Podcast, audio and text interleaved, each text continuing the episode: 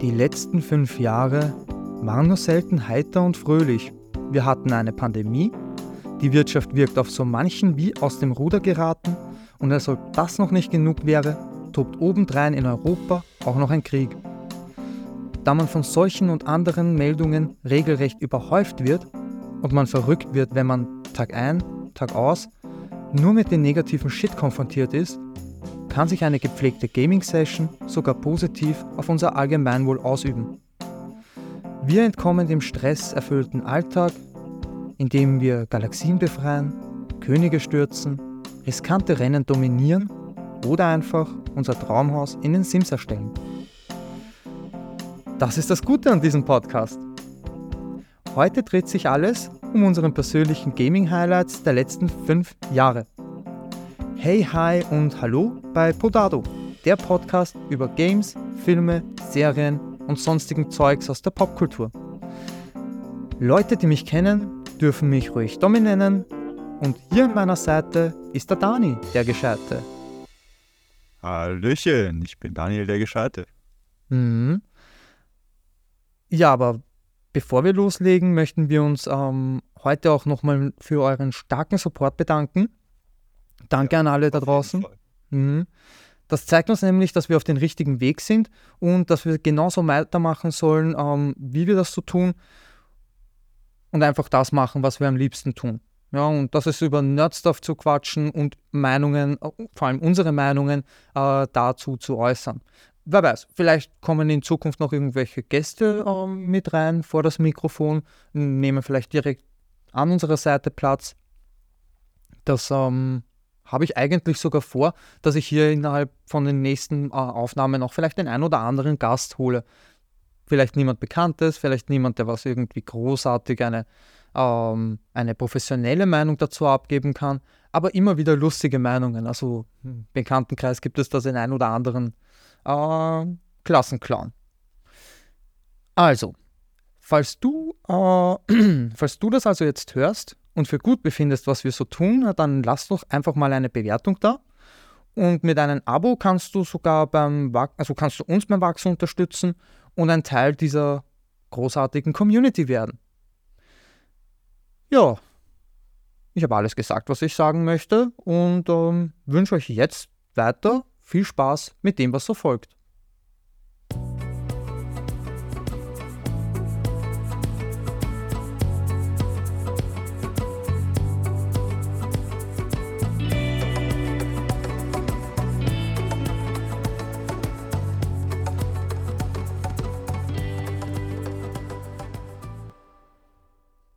Ja, das war eine sehr schöne Einleitung, muss ich schon mal zugeben. Danke dafür. Ähm, Leute, heute geht es um Open World, AAA, alles Mögliche. Ihr kennt's. Äh, AAA ist so in jedermanns Kopf drin. Jeder kennt das, jeder weiß, was es ist. Und da haben wir uns die Frage gestellt, was ist es für uns? Was ist vor allem AAA und was ist Doppel-A? Ja. Triple Whopper. Ich fühle mich immer dumm, wenn ich das sage, Triple A, aber ja. Weiß gar nicht, was es überhaupt mit diesem A auf sich hat. Wahrscheinlich eben A-Klasse, A, mal Gütesiegel, was auch immer.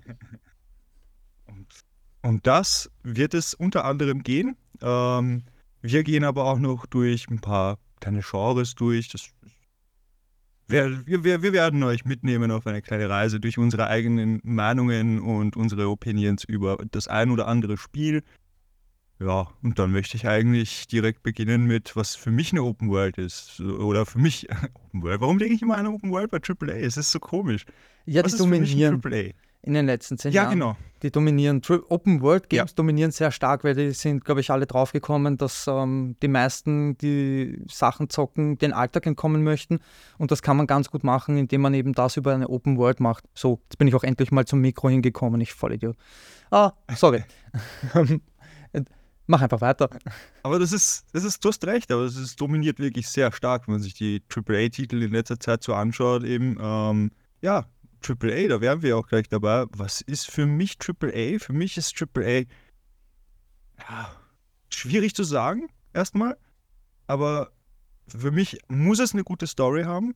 Also nicht nur gut, sondern wirklich geil.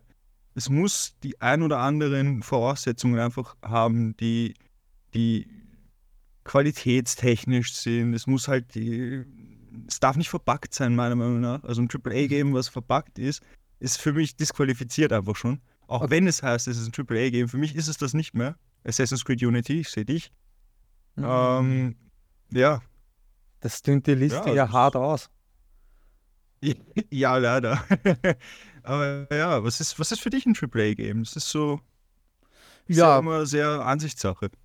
Also für mich persönlich hat AAA eigentlich eher mehr was mit den, also ich assoziiere das immer mit dem Kapital, das ein Spiel irgendwie bekommt. Denn ähm, wenn das... Film. Ja, genau ungefähr so, ja. Und ähm, wenn ein Spiel also wirklich jetzt ein höheres Kapital, also sagen wir jetzt einmal, was auch immer, äh, boah, 200, 300 Millionen aufwärts, sowas, das sind dann hart AAA-Games eigentlich. Alles ab ja. 50 Millionen, muss ich sagen, ist ein AAA-Game. Alles bis dahin kannst du grafisch schön darstellen, aber eher dann mit so Asset-Bausteinen. Und da merkt man dann oftmals, dass einfach nicht ähm, Manpower dabei war. Das ist für mich AAA richtig. irgendwo. Ja, aber schon wie du richtig gesagt hast, ne? also das ist Auslegungssache. Jeder empfindet das dann irgendwo auf eine andere Art und Weise. Ich habe das auch schon mit mehreren verschiedenen Meinungen gehört eben. Manche sagen eben genauso wie du. Es kommt immer darauf an, was mir das Spiel bietet. Je nachdem ist es dann AAA. Ähm, ich sage, ich sehe jetzt leider auch so Spiele wie zum Beispiel ähm, ja, Call of Duty oder zum Beispiel jetzt wieder äh, Battlefront, äh, Battlefield, so Battlefield 2042 mhm. sehe ich auch als AAA-Titel an, auch wenn der vielleicht eine schwache Story hat oder so ähm, und hier verpackt ist und nicht wirklich gut funktioniert. Das Geld, das hier reingeflossen ist, hätte man anders ja. besser verwenden können anscheinend. Und es war genug Geld, dass andere Studios ähm, zwei, drei Doppel-A-Titel daraus bauen könnten, hätten bauen können. Und das verbinde ich dann irgendwie mit so AAA-Games. Zusätzlich ähm, macht auch immer das Studio, aus dem es kommt, das teilweise aus. Jetzt nicht hauptsächlich, nehmen jetzt Daedalic zum Beispiel. Ja, ja, aber es ist wichtig. Da hast du recht. Ja, es ist wichtig, genau. Ähm, und manchmal kommen eben noch so Indie-Games, äh, Indie-Game-Studios daher, wie die deutschen Daydale geben, die auf einmal anfangen, ähm, AAA-Titel zu bauen. Hol mich nochmal ab, was haben die gemacht? Ja, also die kennt man ähm, jetzt, die jüngste Zeit ist Daydale eigentlich bekannt geworden für, für Gollum. Da sind die eben in die, in die Schlagzeilen geraten. Ja, okay. Ja, ja gut, gut, gut, gut. Ja, die okay. haben noch irgendein Eisen im Feuer, also eines im Herr der Ringe-Universum weiterhin. Ein anderes Spiel kommt jetzt demnächst heraus. Weiß nicht, dieses Jahr, nächstes Jahr. Ähm, wirkt auch sehr AAA-mäßig ja, mal gucken. Ne? Also mal einfach schauen, was da jetzt so abgeht bei denen. Aber ja, genau. Das eigentlich ein Indie-Studio, welches auf einmal angefangen hat, Doppel-A-Produkte zu entwickeln, die dann etwas hochwertiger waren und ähm, waren eigentlich immer bekannt für ihre kreativen Mechanismen, die sie so haben. Das ist ja wieder das nächste. Ja. Das können sich nur wenige äh, AAA-Games erlauben, dass sie kreativ ausschweifend werden. Da du ja irgendwie das Kapital auch wirklich wieder reinholen möchtest, äh, ja, ist das, ist das so, dass du da fix die Leute abholen musst mit dem, was sie so lieben. Ja, also du kannst nicht einfach mhm. irgendwas jetzt da machen, irgendein neues Konzept oder so entwickeln. Vielleicht stößt Schwierig. du damit mehr auf den Kopf. Ja. ja. ja. Musst ja auch kommerziell und wirtschaftlich erfolgreich werden und wieder mehr reinholen, als du rausge also aus dafür rausgehauen hast. Und ja. Ähm, ja, das ist überraschenderweise funktioniert das sehr, sehr gut oftmals. Mm, ein Beispiel ist Assassin's Creed Valhalla. Das ist sehr, sehr stark verkauft. Ja. Wenn nicht sogar eines, wenn nicht das meistverkaufteste Spiel oder eines der meistverkauftesten 2020 sowas. Da ist es rausgekommen. Also Valhalla ist ein, ein Beispiel eigentlich, wo ich sagen würde, dass das ja komischerweise verpackt war, keine anständige Story hatte, aber trotzdem sehr, sehr viel Geld eingenommen hat. Einfach weil es wahrscheinlich okay. so eine hohe, hochwertige Produktion ist. Eben, wir können uns darauf einigen, es muss nicht ein, ein gutes Spiel sein, um ein AAA-Spiel zu sein. Mhm. Darauf kann man sich auf jeden Fall mal einigen. Leider, ja. Weil AAA ist ja irgendwo so ein Gütesiegel fast. Ja. Ne? Also viele, viele gehen zu einem AAA-Game nicht, weil es 80 Euro kostet, ja, sondern eben, weil du dir irgendwie dann etwas erwartest. Du erwartest dir einen Standard. Du erwartest dir, dass das Teil funktioniert oder ja. dich wenigstens einnimmt. Ne? Ähm, ja, funktioniert leider nur sehr selten so. Ja. Ja, aber um dann direkt mal rüber zu gehen, Mhm. ich wäre jetzt mit den ganzen, also für mich ist das schon ganz schlüssig und wir haben jetzt unsere beiden Meinungen zu AAA mal ein bisschen so teilt. Wollen wir dann gleich vielleicht zu unserem ersten Genre Wir müssen, oder? Pro rübergehen? Wir müssen wir oder? Okay, Ja, dann machen wir das. Okay. Ähm, Fangst du ich an? dir mal das, das ich, Ich? würde mal dir das Wort überlassen. Bei Horizon hast du ja mehr gespielt als ich. Da wären wir auch schon beim nächsten. Ähm, willst du das vielleicht gleich mal machen? Definitiv, ja. Also ähm, Horizon würde ich jetzt als Forbidden West hier reinnehmen, da der erste Teil ja schon etwas länger her ist als fünf Jahre, würde ich aber trotzdem den zweiten Teil hier reinnehmen, da mir hier die Open World wirklich sehr, sehr stark gefallen hat. Sie etwas größer erscheint, als sie auch noch im ersten Teil der Fall war und jeden, den Aloys Abenteuer gegen die Monstermaschinen-Dinosaurier ähm, irgendwie gefallen hat, sollte den zweiten Teil nicht verpassen, denn es ist zudem eine der letzten ähm, Auftritte und schauspielerischen Leistungen von Lance äh, Riddick, Oh, okay. der in diesem. Spiel äh, Silas ge gespielt und verkörpert hat. Manche kennen ihn vielleicht aus den Call of Duty Spielen, da ist er auch ein sehr prominenter äh, Gast.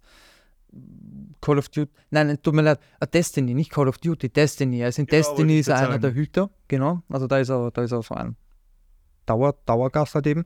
Und sonst kennt man ihn aus Film und Fernsehen wie John Wick oder, oder eben hier, wie heißen die jetzt nochmal? Fringe.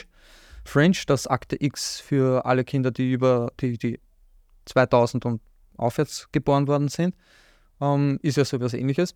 Und auf alle Fälle ist Ja. das so sein letzter Auftritt gewesen. Es ist, auf, es ist ein sehr emotionales Spiel, auch so, wie auch der erste Teil, finde ich, schaffen sie es sehr gut in der Story, ähm, das Wesen der Aloy zu verkörpern und dieser Auserwählten quasi.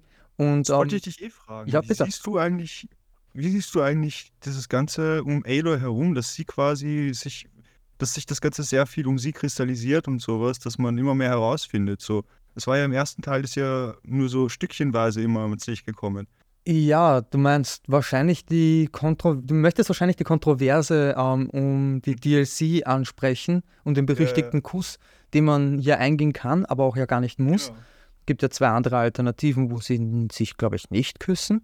Also Okay. finde ich das eigentlich gar nicht mehr so schlecht. Du kannst so 30, also 70 Prozent von der DLC ist nicht küssen. Nur 30 Prozent sind küssen. Und der, dafür regen sich alle auf.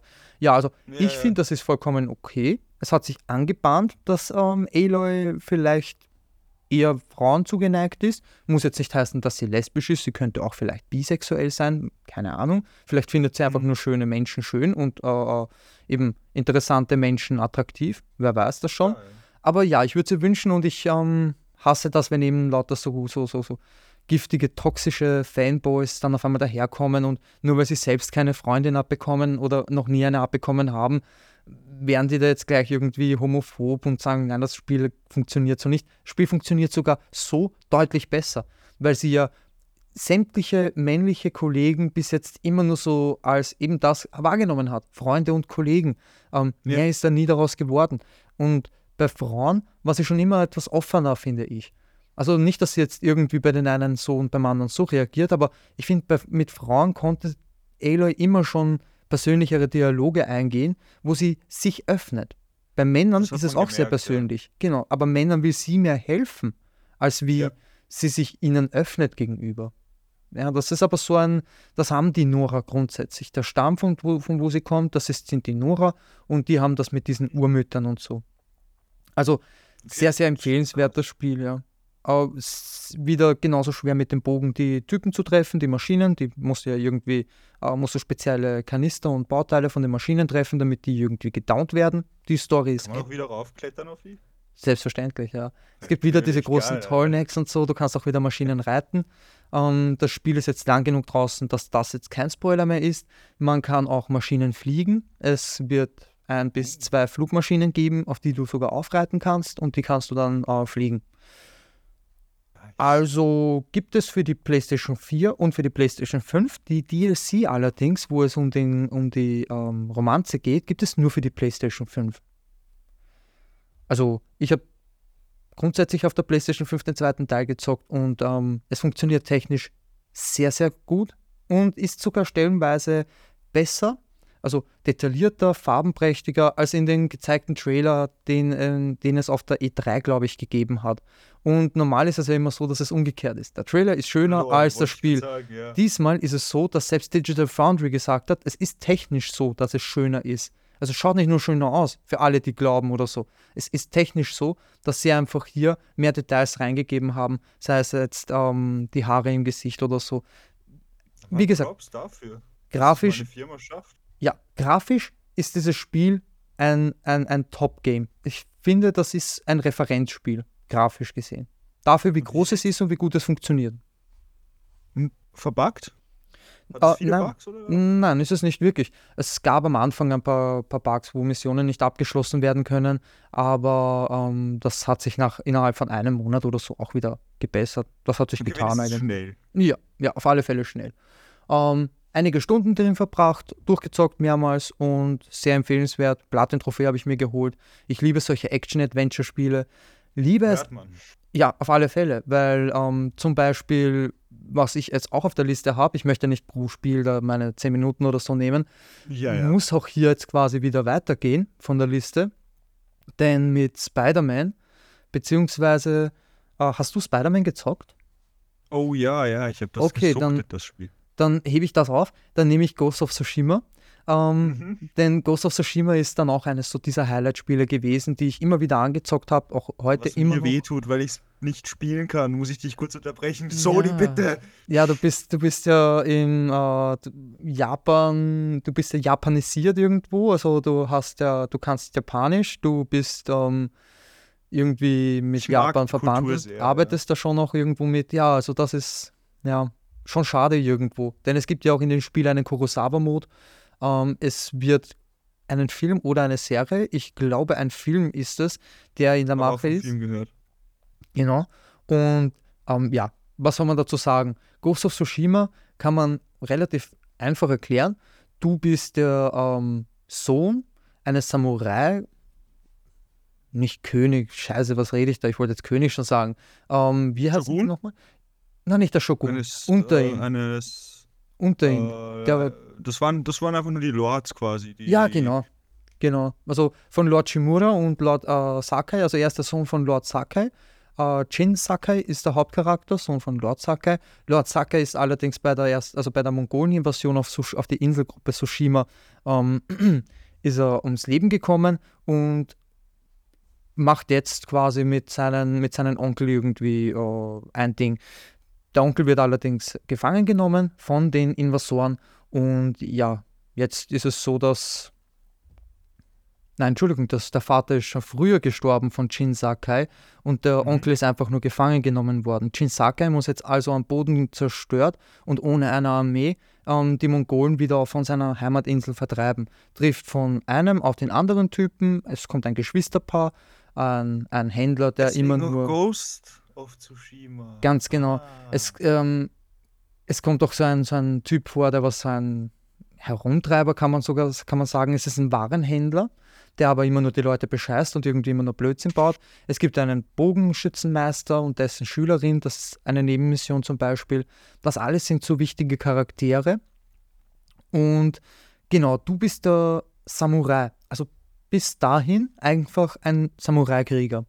Allerdings an einem gewissen Punkt, ziemlich am Anfang der Story, wird dir angeraten, dass du dich hier anschleichst. Nimm ein kleines Messer, nimm dein Messer, das du auf der Seite trägst und schleich dich an und äh, überwältige die Quachen.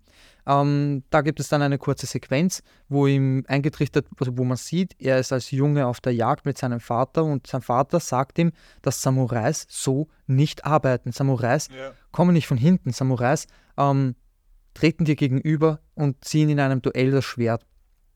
Und ähm, dagegen muss er allerdings jetzt irgendwie angehen. Und das ist auch einer der Knackpunkte in diesem Spiel.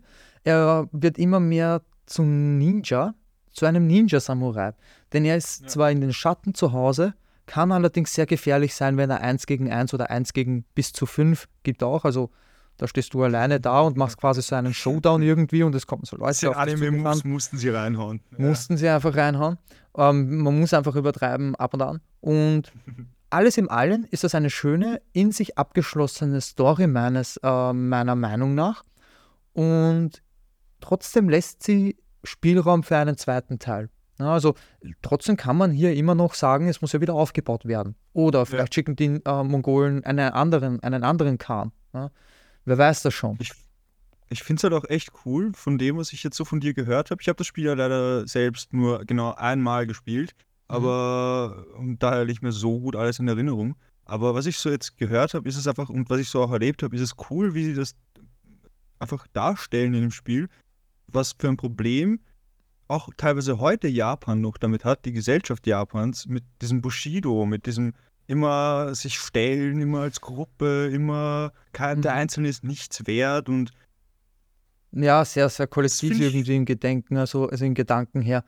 Und ja, genau. Ich es gut, dass sie das in dem Spiel so äh, aufgegriffen haben. Genau, und die räumen auch da irgendwie mit diesem Ding auf, weil es ist irgendwie so, dass er dann doch alleine den Kahn zur Strecke bringt. Denn es wird ihm zwar geholfen, aber er selbst ist die einzige Kraft, die das irgendwie bewerkstelligt. Denn ein Samurai. Äh, Kraft, ja, ein Samurai kann nicht gegen einen hinterfotzigen. Ich meine, tut mir leid, der Typ hat doch, ein Samurai hat versucht, gegen ihn zu kämpfen und wurde mit Öl überschüttet und mit einer Fackel angezündet. Ja, da war kein fairer Schwertkampf. Nein, wenn ja, du versuchst, genau. dich alleine zu stellen, stirbst du alleine. Das ist es, ja. was, was, dir der Khan entgegenwirkt. Ähm, nicht nur das, das Gameplay hat mich auch wirklich ähm, überzeugt bei dem Spiel. Es ist ein, eine, eine offene Welt, wo wenn du reitest, und das ist das Allergeilste, es gibt keine, keine Map, ja, es, es gibt ja schon eine, eine Map im Menü, aber ein, eine Minimap suchst du vergebens. Ein Kompass gibt es genauso wenig. Was es allerdings gibt, ist ähm, der leitende Wind. Also ich habe es nur im Englischen gespielt, da heißt es äh, Guiding äh, Wind. Ne? Und der Guiding Wind kommt dann, wenn du über das Touchpad nach oben äh, streichst. Also das Spiel nutzt das Touchpad ganz gut. Es, es, kann Gesten machen, wenn du nach links, nach rechts oder nach unten streifst. Nach unten ist, glaube ich, Schwert einziehen. Äh, nach links ist, glaube ich, Flöte spielen. Und nach rechts ist, glaube ich, irgendwie verbeugen oder so. Oder aber nach rechts Schwert einziehen und nach unten verbeugen. Wer weiß das schon nach ein paar Fall, Jahren. Ja. Genau, ist auch relativ uninteressant. Interessant ist eben, wenn du nach oben streifst, kommt der Guiding Wind, dann hast du ein, einfach quasi einen Wind der dich dorthin führt, äh, wo du hin musst. Und das funktioniert erstaunlich gut. Äh, ein sehr minimalistisches Spiel, also welches dir, äh, welches sehr kreativ ist in der Darstellung, wie es sich präsentiert und auch ähm, wie geschickt es ist, den Hut so, den HUD, also Head-Up-Display, so mhm. stark zu verstecken, dass es wirklich wie ein Film schon wirkt. Was ja. eine Kunst in sich ist, wenn man weiß, dass es hier drei Schwertstellungen gibt und mit, also vier Schwertstellungen und mit diesen verschiedenen Stellungen ähm, muss man dann auch die jeweiligen Gegner besiegen. Also, es sei zusammengefasst, mir hat das Gameplay wahnsinnig gut gefallen.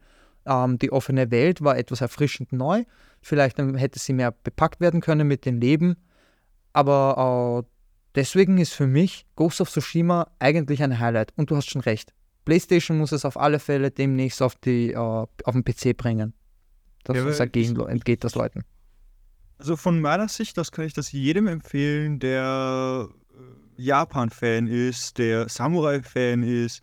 Also wirklich, was ich so gesehen und gehört und erfahren habe, einfach auch beim, beim einmal selber durchspielen, ist es einfach Wahnsinn, wie teilweise akkurat die auch sind. Also die haben sich ja wirklich hingesetzt mhm. und das Ganze äh, ja, ja. eben so Legenden und so auch teilweise einfließen lassen, die wirklich ja, existieren. Die Insel, und aber auch Orte existieren und so. Genau. Eben.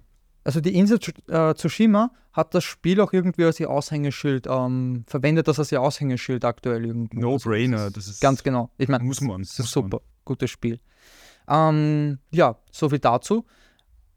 Schade, dass du es nicht gezockt hast. Hol das auf alle Fälle nach. Was du aber gezockt hast, oh, hatten ja. wir schon geklärt, war ja mit Spider-Man. Und da ich das Mann. jetzt nicht wegnehmen möchte, ähm, ja, Spider-Man ist schon fast auch hier ein No-Brainer, warum es dir so gefallen hat und warum es unbedingt in diese Highlight-Liste gehört. Ist auch auf meiner Liste. Aber keine Ahnung. Ähm, ich ja. ich habe Spider-Man einfach so enjoyed. Ich muss halt sagen, äh, das, das Gefühl, ich habe damals auf der PlayStation 3, glaube ich, war das, damals äh, Spider-Man 2 oder 3 gespielt und wenn jeder, jeder das noch in Erinnerung hat mit dem Schwingen und so, das war AIDS. Das war richtig schlimm.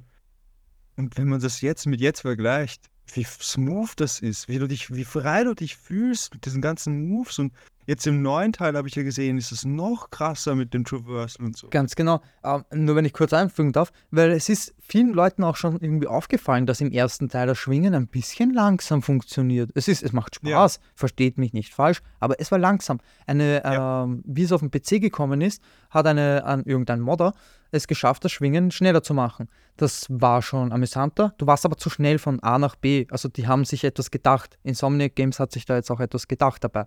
Und wie du schon gesagt hast, genau, beim Zweierteil ist die Stadt größer. Das Spiel wird nicht für die Last-Chain-Konsole kommen. Also PlayStation 4 wird hier nicht bedient.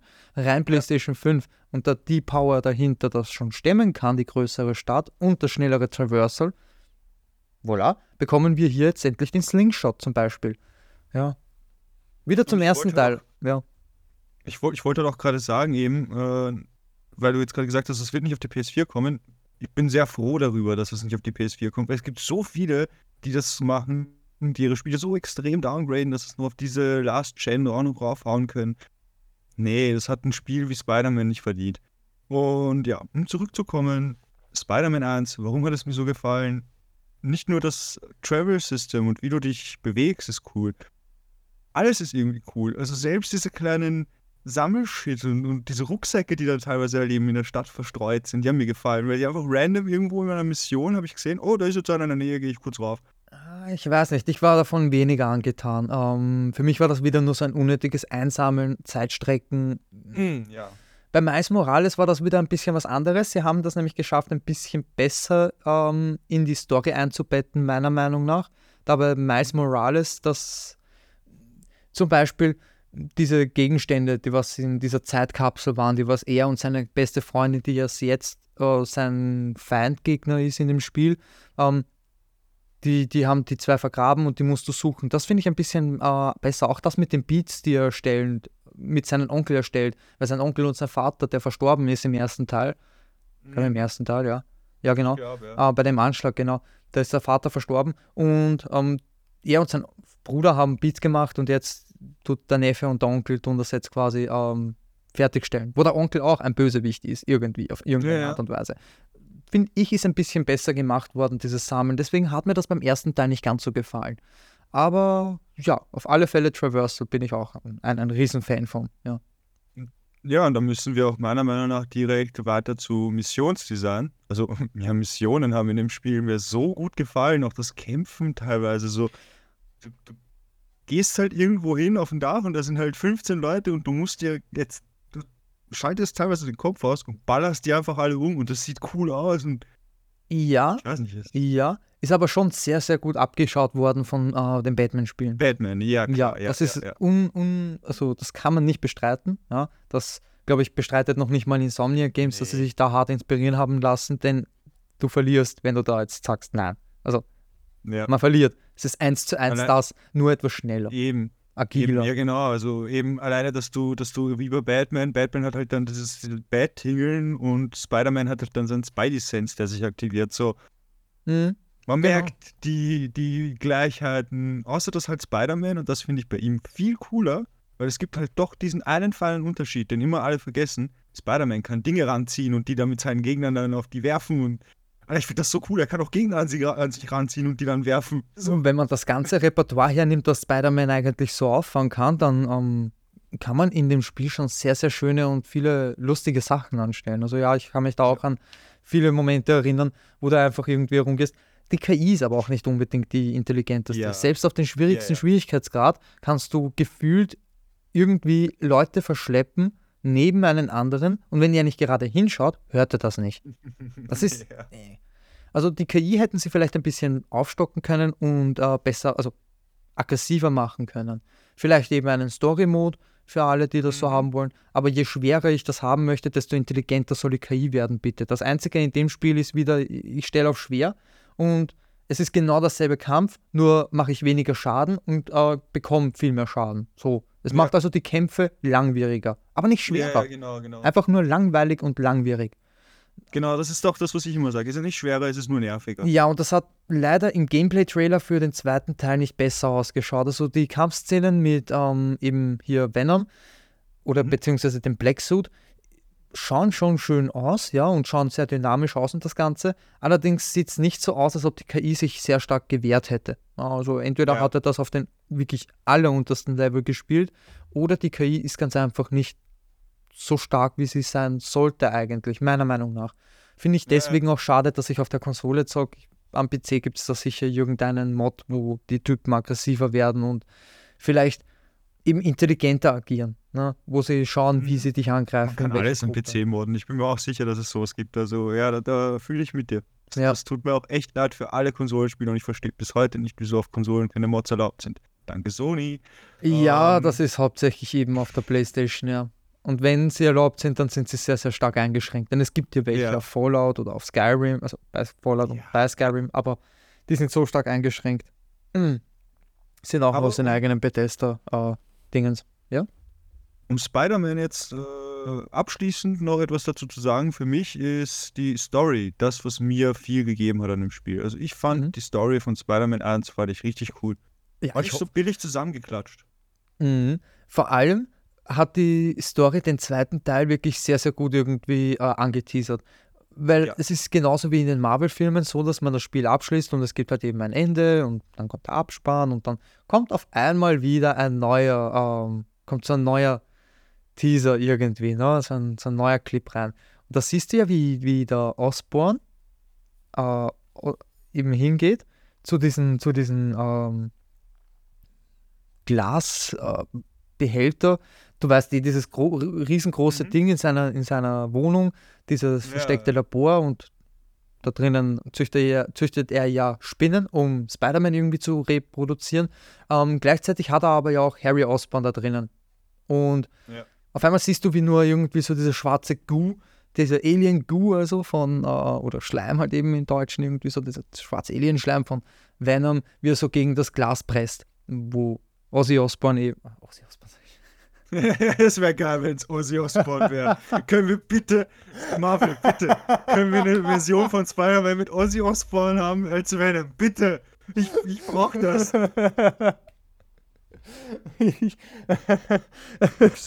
Community Das ist das Mode. Beste, habe. Modder, Feinder. Ich mach, macht Ozzy Osbourne einfach da rein. okay, ja, also der Osbourne Senior halt. Ja, finde ich also ganz gut gemacht. So, darauf Ja. wieder zurück.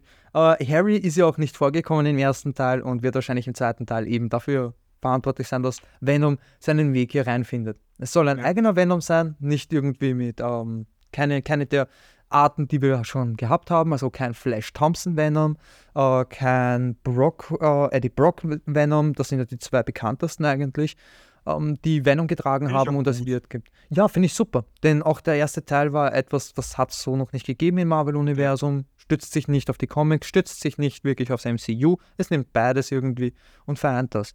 Ähm, ja, Also abschließend kann man dazu meiner Meinung nach sagen, Story ist extrem geil. mhm. Ähm, für mich ein Grund, warum ich ja eigentlich jetzt in letzter Zeit sogar ein bisschen darüber nachgedacht habe, es wieder mal anzuspielen. Nach drei Jahren oder sowas, wo ich es nicht mehr gespielt habe. Also den ersten Teil, meinte ich jetzt. Ähm, ja klar, den zweiten Teil kannst du auch nicht gespielt haben, der kommt erst. Oder genau, Miles, ja. Miles Morales. Ne, es gibt zwei Spiele, deswegen, ja, gerechtfertigt da. äh, gerechtfertigt. Es gibt nämlich zwei, es gibt auch Aber- Miles Morales, ja. Aber ja, den ersten. Aber klare Empfehlung von mir mhm. und von dir wahrscheinlich auch. Sowieso. Also auf jeden Fall ein richtig geiles Game. Aber es gibt keine Entschuldigung, es eh bis jetzt noch nicht gezockt zu haben. Also wenn man darauf Ja. Bock hat, dann hat man das schon intus eigentlich. Ja. Ehrlich gesagt. Eigentlich schon. Mhm. Was man auch auf alle Fälle schon irgendwie gezockt hat und wir hier jetzt auch gar nicht wirklich innerhalb von einer Folge mit mehreren Spielen an seiner Seite repräsentieren können, sodass es das auch irgendwie wert ist, wäre Red Dead Redemption 2. Ja, da gibt Ja, es so, so viele Sachen, die sie anders und neu und richtig gemacht haben, wo andere Spielehersteller scheitern. Sei es die Open World, sei es das Charakterdesign, die Charakterentwicklung, ähm, alles drum und dran, die Rollenspielelemente, die Survival-Elemente, äh, ja. Ja, man kann sagen, was man will über das Spiel. Dass der Online-Modus nicht fortgesetzt wurde, ist eine verfickte. Sorry, dass ich das dafür gesagt habe, aber. Nein, nein, das, das- äh, ne- Nennen wir das Kind beim Namen. Mach das nicht. Macht Ja. es einfach nicht. Und dass sie es gemacht haben, ist eine Sünde. Und das ändert aber meiner Meinung nach nichts daran, dass Red Dead Redemption 2, das Mhm. Spiel, nicht der Online-Modus, ein grandioses Erlebnis war. Ja, Also das ist, wie bereits erwähnt, schade, dass also das vom gleichen Entwickler gekommen ist halt. es hat, es hat so viele gute Aspekte und so viele revolutionäre Sachen mit eingebunden und hat sich so viel Ja. getraut. Ähm, das kann ich an dieser Stelle gar nicht irgendwie so stark abkürzen, dass es sich innerhalb von 10 Minuten oder so ausgeht. Deswegen würde ich das ähm, vielleicht inklusive GTA 5 dann einfach als eigene Folge irgendwann mal droppen. Wer weiß, vielleicht kommt irgendwann mal so ein Haltet Rockstar. Auf, vielleicht. Genau, vielleicht kommt irgendwas Rockstar-Spezifisches, denn ihre Spiele sind ja so ziemlich immer die Meilensteine in den Genre Open World und so. Also, ja, genau, einfach mal die Ohren offen halten. Ähm, wird sicher noch etwas kommen in, in der Ja. Hinsicht. Und da es ja aber nicht nur in den letzten fünf Jahren Open-World-Spiele gegeben hat und wir sich aber jetzt hier ähm, gut und gerne mal circa 20, 25 Minuten für die Open-World-Spiele ausgelassen haben, ähm, möchte ich das Ganze ein bisschen beschleunigen und Ja. nur über die Action-Adventure-Liste vielleicht mal drüber fliegen. Denn ähm, für mich waren in den letzten fünf Jahren in der Action-Adventure-Reihe eher so, also in der Liste drin, waren sich, äh, reihen sich so Sachen wie God of War 1 und God of War 2 ein. Denn God of War 1 ist überraschenderweise 2018 vor genau fünf Jahren gekommen und vier Jahre später ist dann der zweite Teil mit Ragnarök ähm, gedroppt worden. Und aus einer Trilogie wurde auf einmal eine Duologie, ähm, keine Ahnung, wie heißt das? Es wurde, zwei, heißt. es wurde ein Ja, Zweiteiler. genau. Und ja, mit der Aussage, und das finde ich auch wirklich, wirklich super, ähm, dass er nicht wollte, also der, der, der, der Produzent hier, äh, Cory irgendwas, glaube ich, heißt er. Ja, Barlock, Cory Barlock, glaube ich, heißt er. Ähm, Alter, was ein geiler Name. ja, cooler Name, wirklich, cooler Name. Und er selbst meint aber auch so, das ist, das sind dann knapp 15, also 10 Jahre, 15 Jahre, die sie an dem Spiel arbeiten quasi. Und das wollen sie auch irgendwie nicht haben. Sie wollen quasi haben, dass das schon gespielt werden kann. Also Mhm. sie wollen nicht haben, dass du anfängst zu spielen, wenn du in der Schule bist und aufhörst zu spielen ähm, die, mit der Trilogie, wenn du dein Kind ins Bett bringst zum Beispiel, ne? oder deinen gute Nachtkuss gibst. Und das ist halt so, kann ich ihn schon verstehen. Ne?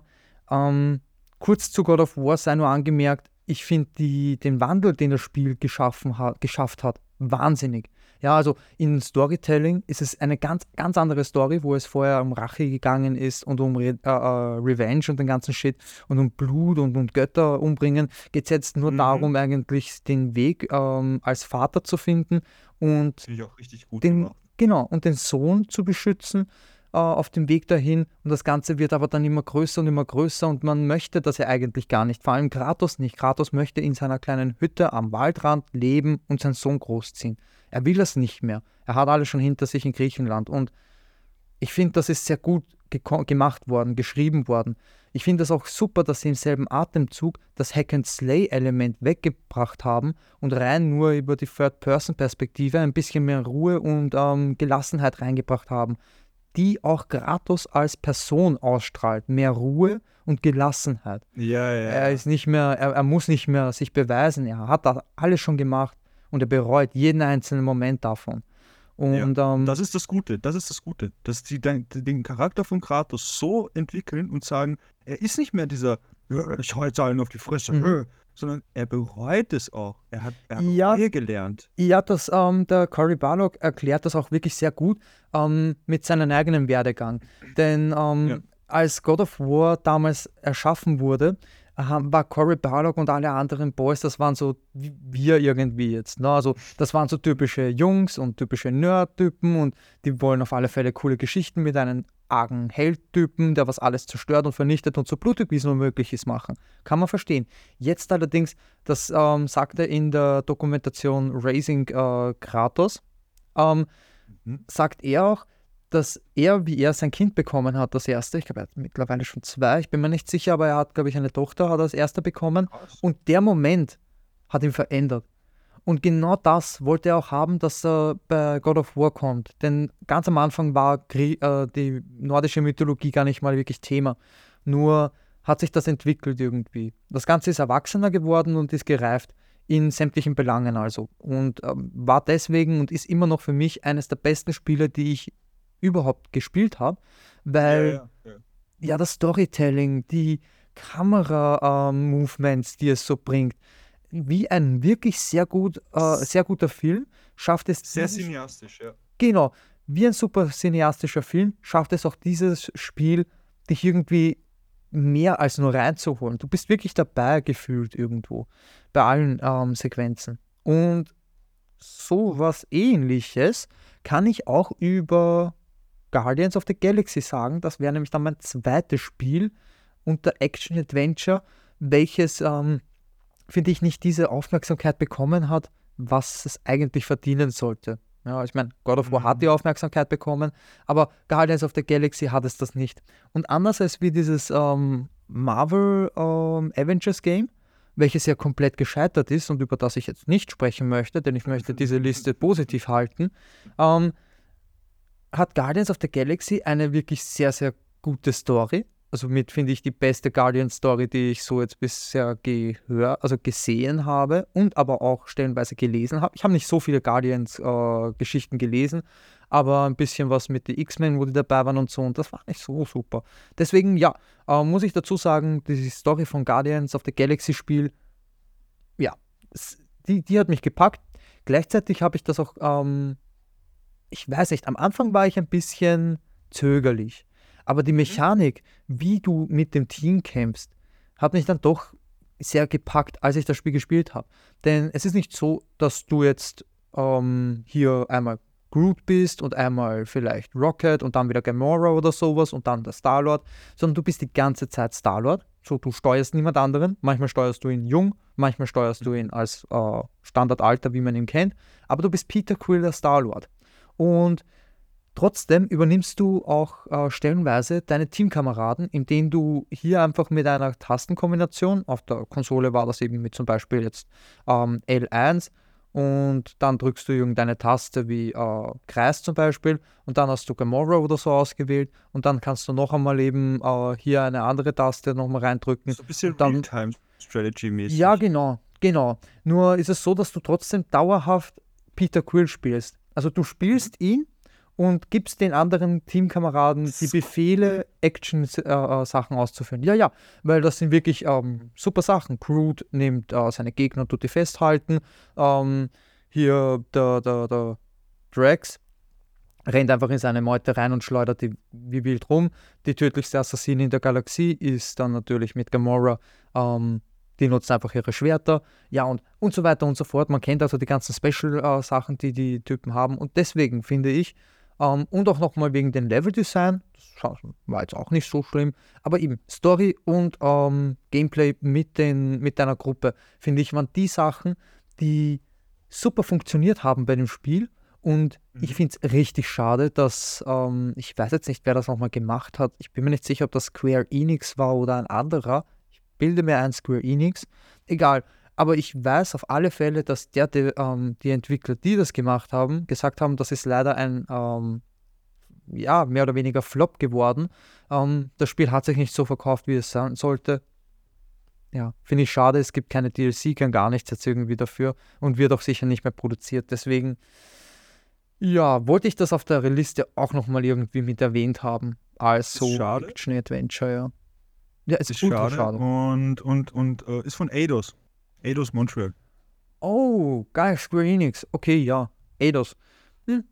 Machen immer, immer ganz stabile Sachen, also ja. Wohl Schade eigentlich. Noch richtig cool. Ja, voll, voll. Auch viel mit diesen JRPGs und den ganzen Dingen, ja.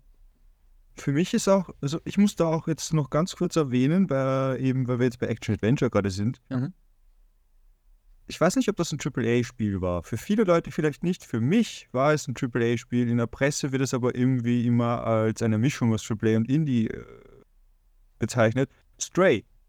Stray ist, eine, ist richtig cool gewesen und das würde vielleicht ein Honorable Mention. Ja, ja. Ähm, für alle Katzenliebhaber war das auf alle Fälle ein sehr, sehr starkes Spiel. Aber ja, das Level-Design ist auch cool irgendwie, finde ich. Wer auf dieses Cyberpunk-Dystopische steht, der ja. findet das vielleicht cool. Auf alle Fälle. Ich würde es aber vielleicht eher dann zu Doppel-A irgendwie nehmen. Das, wie gesagt, das, das ist jetzt irgendwie, ja, Auslegungssache. Genau, Also da es- sind wir wieder, ja. Es hat genug Aufmerksamkeit und Attention grundsätzlich bekommen, dass wir dazu Doppel-A sagen können. Also, Mhm. so viel dazu. Ja. Das wären eigentlich unsere Action-Adventure. Ich, wenn du nichts zu sagen hast, ich würde gleich mal kurz noch schnell das RPG überfliegen. Ja, weil das ist ja auch sowas ähnliches wie Action-Adventure-mäßig, aber sehr, sehr viele RPG-Elemente hat es drinnen, ne? Ja, Ja, genau. Und dann sagen wir. das Spiel, ich, weiß, wir, wir teasern hier immer rum, es ist immer so Monster Hunter Rise, Leute. Ja, Monst ja, aber grundsätzlich war das jetzt da gut.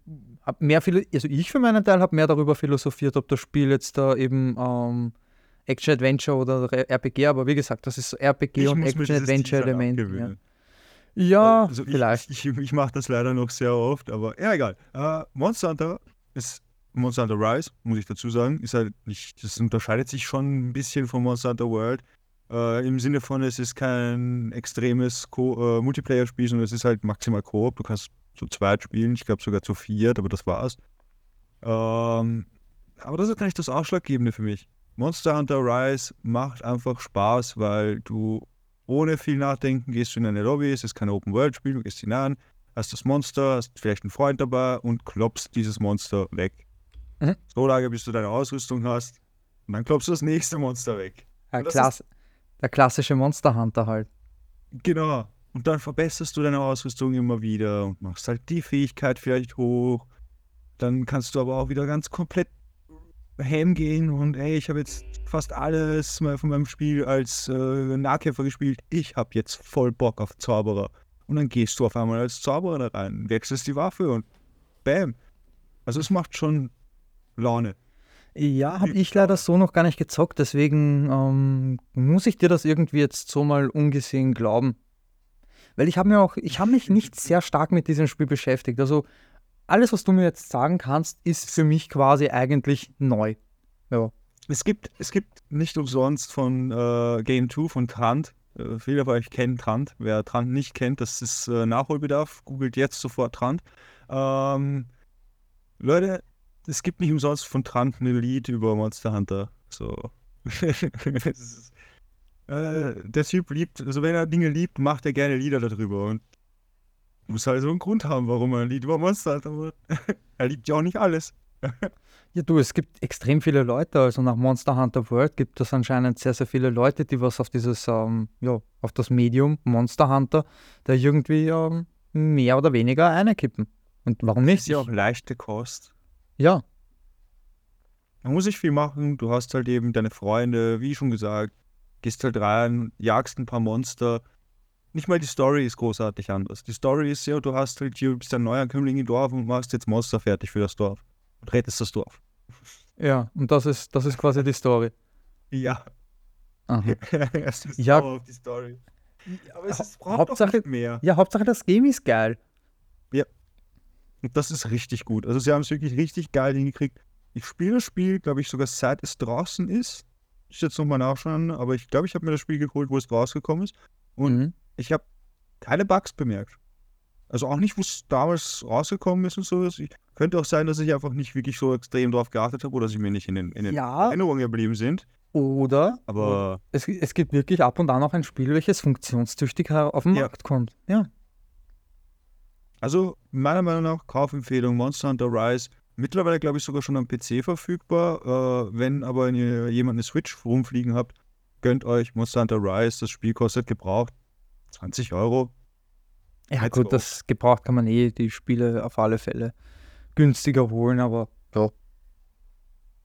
Willst, willst du dann bei dem nächsten gleich Mhm. mal weitermachen oder hast du noch eine RPG? Ähm, ich habe überraschenderweise in den letzten Jahren nicht wirklich sehr, sehr viele RPG-Spiele hier ähm, gezockt. Ich würde auch hier sagen, dass ich The Division 2 so als Loot-Shooter ein bisschen da reinbringen kann. Ähm, überraschenderweise, wenn ich RPG-Spiele gezockt habe die letzten Jahre, waren das Mobile Games. Ja, also eher nichts auf der Konsole. Ich bin nicht Haben mehr. aber auch ihren Platz. Ja, auf, äh, also muss, müssen wir dann auch auf alle Fälle nochmal erwähnen, dass Mobile Games nicht mehr Candy Crush Saga oder sowas nur noch ist. Ja, ja. Seht euch einfach mal moderne Mobile Games an. Seht euch doch einmal einfach einen Trailer von The Division Resurgence oder Undawn etc. an. Da kommen wir aber noch Asphalt. dazu. Und Asphalt 9 ist ein richtig gutes Rennspiel für alle Leute, die da gerne mal reinzocken. Holt euch das, ist gratis am Handy. Eben, es gibt auch dieses KX-Drift halt eben, was du auch gerne spielst. Genau. Das gibt es auch, glaube ich, als zweiter Teil oder sowas am Handy auch. Also von dem her, ähm, ja, gibt es einiges. Für gewöhnlich sind die ja allerdings noch, noch, muss man dazu sagen, ähm, abgespeckt, die Handy-Games. Aber die Handys werden immer stärker und sind teilweise schon so stark wie Notebooks und Ja. ähm, können natürlich dementsprechend die Spiele auch stemmen und haben sogar stärkere KI-Chips eingebaut und die sind dann für die Grafikverarbeitung oftmals zuständig. Also ähm, ruhig mal zugreifen, aber müssen wir nochmal darauf hinkommen, müssen wir jetzt eins nach dem anderen mal behandeln, oder? Ja, sie schaffen es auf jeden Fall, dass die Grafik dadurch ein bisschen magischer aussieht. Was ist noch magisch, Dominik? ähm, ich weiß nicht, ich möchte jetzt gar nicht so viel eigentlich über Hogwarts. Ich habe ja Hogwarts Legacy auf der Liste und deine Anspielung war eine super Überleitung. Danke dafür übrigens. Ne? Also, ähm, aber ich glaube, ich werde die jetzt eher im Sand verlaufen lassen, die Anspielung, denn wir sind da jetzt schon sehr weit irgendwie in der Folge drinnen und ich hätte das eher erst angenommen, wenn ähm, nichts mehr übrig wäre. Stimmt, ja, Ja, ja, ja, ja. Also Hogwarts Legacy war ja nämlich ein lustiges Spiel, das erste AAA-Game, Open World, eh, aus dem Hause Harry Potter, aber nee, ich weiß nicht, es war zu sehr Ubisoft-artig, die Formel eben der Open World, die relativ karg ist und nur ab und Mhm. an interessant ist, bis du die Story durch hast, dann ist schon uninteressant und musst nicht mehr hin und her gehen, denn du siehst immer nur dasselbe. Das gefällt mir nicht. Ich war enttäuscht vom Storytelling, von der Kameraperspektive. Ich hatte es mir erwartet, mehr wie God of War ähm, und nicht so viel wie Assassin's Creed. Und dadurch möchte ich, muss ich das zwingendermaßen gar nicht mehr wirklich erwähnen.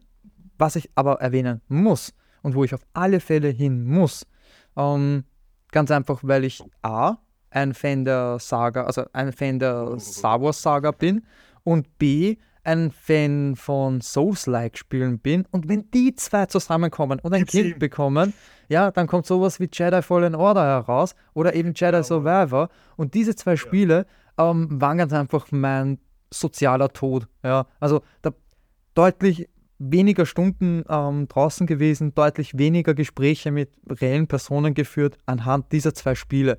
Ähm, Und deutlich öfters geistig abgechist. ja, ja, definitiv. Ich bin sogar schon so weit, dass ich ähm, einer von den Menschen bin, die was das Spiel auf Jedi Großmeister spielen. Also das Schwierigste vom Schwierigsten auf Yoda-Level quasi. Ähm, und trotzdem sagen, wie langweilig ist der Shit eigentlich? Weil ich alle Nice. Movements auswendig kenne. Das ist ähnlich wie bei dir mit Elden Ring. Äh, geht Ja. es mir mit ähm, Jedi Fallen Order und Survivor. Wobei Survivor etwas umfassender ist das von den Movements. Da kann man das kurz sagen. Alles, was Jedi Fallen Order hat, ähm, gibt es auch bei Jedi Survivor nur zehnmal größer. So in ungefähr. Ja, ja, ja. Ähm, ja, ich habe es ja schon eingangs erwähnt. Es ist ähnlich wie ein Souls Games, äh, also Souls-like Game. Es ist so, dass ähm, es braucht nicht sehr viele Schläge und du stirbst. Genauso braucht es nicht sehr viele Schläge für die Gegner und sie sterben. Ähm, du kannst halt nicht einfach nur hinhauen, sondern man muss schon blocken, man muss ausweichen. Äh, taktisches Kämpfen ganz einfach. Ein bisschen das- intelligent sein, ja. Genau. Und das Ganze mit Lichtschwert-Soundeffekten. Ja. Einmal ein Miau da und ein Miau dort und einmal ein wenn es einmal vielleicht irgendwie still steht. Finde ich super. Und ähm, was mir allerdings dann erst im zweiten Teil wirklich gefallen hat, war das Dismembering. Weil du konntest im ersten Teil, Jedi Fallen Order, konntest du nicht Arme abschlagen oder Köpfe oder was auch immer. Im zweiten Teil allerdings tut er das. Da macht er das bei humanoiden Wesen so, ähm, dass er ihnen eben dann auch, dass es nicht nur diese, diese Leuchtspur gibt, wo das Schwert durchgefahren ist, sondern dass dort auch wirklich die, zwei, die Teile abgetrennt wurden. Ähm, Finde ich deutlich angenehmer, äh, beziehungsweise realistischer. Und wenn du dann noch die Mod reinhaust, wo realistische Schwertkä Lichtschwertkämpfe geführt werden, ist das Spiel, hm, wie soll ich dazu sagen? wenn- Lustig. Ja, weil wenn du gegen Gegner kämpfst, also alle Gegner, die was gegen dich kämpfen, egal wie leicht oder schwer die sind, müssen dich ein- bis zweimal treffen und du stirbst. Ähm, du allerdings musst die Gegner auch nur einmal treffen, weil du hast ja ein Lichtschwert. Ein Lichtschwert trifft einmal jemanden und der Typ steht normalerweise nicht mehr aus. Außer man ist ähm, Darth Maul oder sowas. Ne? Also, außer man gehört irgendwie zum Star Wars Canon und darf gar nicht sterben und hat die Plot Armor. Gegen Plot Armor kommt halt auch ke- kein Lichtschwert an. Ähm, Ja. ja, und deswegen muss ich das in die Liste auf alle Fälle auch noch mit aufführen. Das ähm, möchte ich nicht unerwähnt lassen. Äh, Ker Kestis ist auch auf Anhieb einer meiner Lieblings-Jedis geworden. Da er, ich mag den Schauspieler zunächst. Ich finde, er hat auch eine super äh, Performance im Joker gebracht, also als Joker gebracht. Er ist auch gut umgesetzt worden, wollte ich gerade sagen. Also seine Performance auch in diesem Spiel ist wieder on point. Ja. Hat es richtig gut gemacht. Ja, aber eben, er ist sehr, sehr umfangreich. Also er kann wirklich, ein, er hat ein sehr starkes Repertoire, ein äh, schauspielerischen Reto- Repertoire. Ich weiß nicht, ob du dir das angeschaut hast, aber wenn du dir Gotham, die Serie anschaust, da ist er in Mhm. den späteren Staffeln, ist er als Joker dabei, als in jungen Jahren. Und da hat er Ja. eine so gute schauspielerische Leistung ähm, erbracht. Wenn man sich Manche dann mögen ihn ja zwar nicht, aber ich finde, das ist. Gera ge gerade das ist es. Wenn er unsympathisch wirkt, hat er eine super Leistung gebracht. Denn Ja. als Joker darf er mir nicht sympathisch sein. Er darf charismatisch sein, aber nicht sympathisch. Und das ist er. Er ist ein unsympathischer, charismatischer junger Mann ähm, Ja. in Joker. Und ganz anders allerdings wiederum bei Star Wars, bei den, bei den Jedi Fallen Order. Da tragt er mit dem Poncho und so und ist da wirklich ein sehr gut, ein durch und durch guter Typ, der versucht eben immer nur das Beste zu machen, bis er dann über die Teile erfahrt, dass es nicht so schlimm ist, der dunklen Seite zu stellen und die vielleicht Ja. sogar anzunehmen und ähm, ja, möchte jetzt auch nicht so viel spoilern, das Spiel ist jetzt noch nicht so lange draußen, ich möchte, also der zweite Teil ist noch nicht so lange draußen und der wird eher persönlicher für äh, Ker Kestis und wichtig für seine Reise als Jedi und wünsche jeden, der das noch nicht gespielt hat und das mal machen wird, viel, viel Spaß. Es ist ein Es saugeiles Game. geil. Ja, es Ja. ist so gut umgesetzt. Die Planeten sind so geil und Coruscant, muah, liebe es.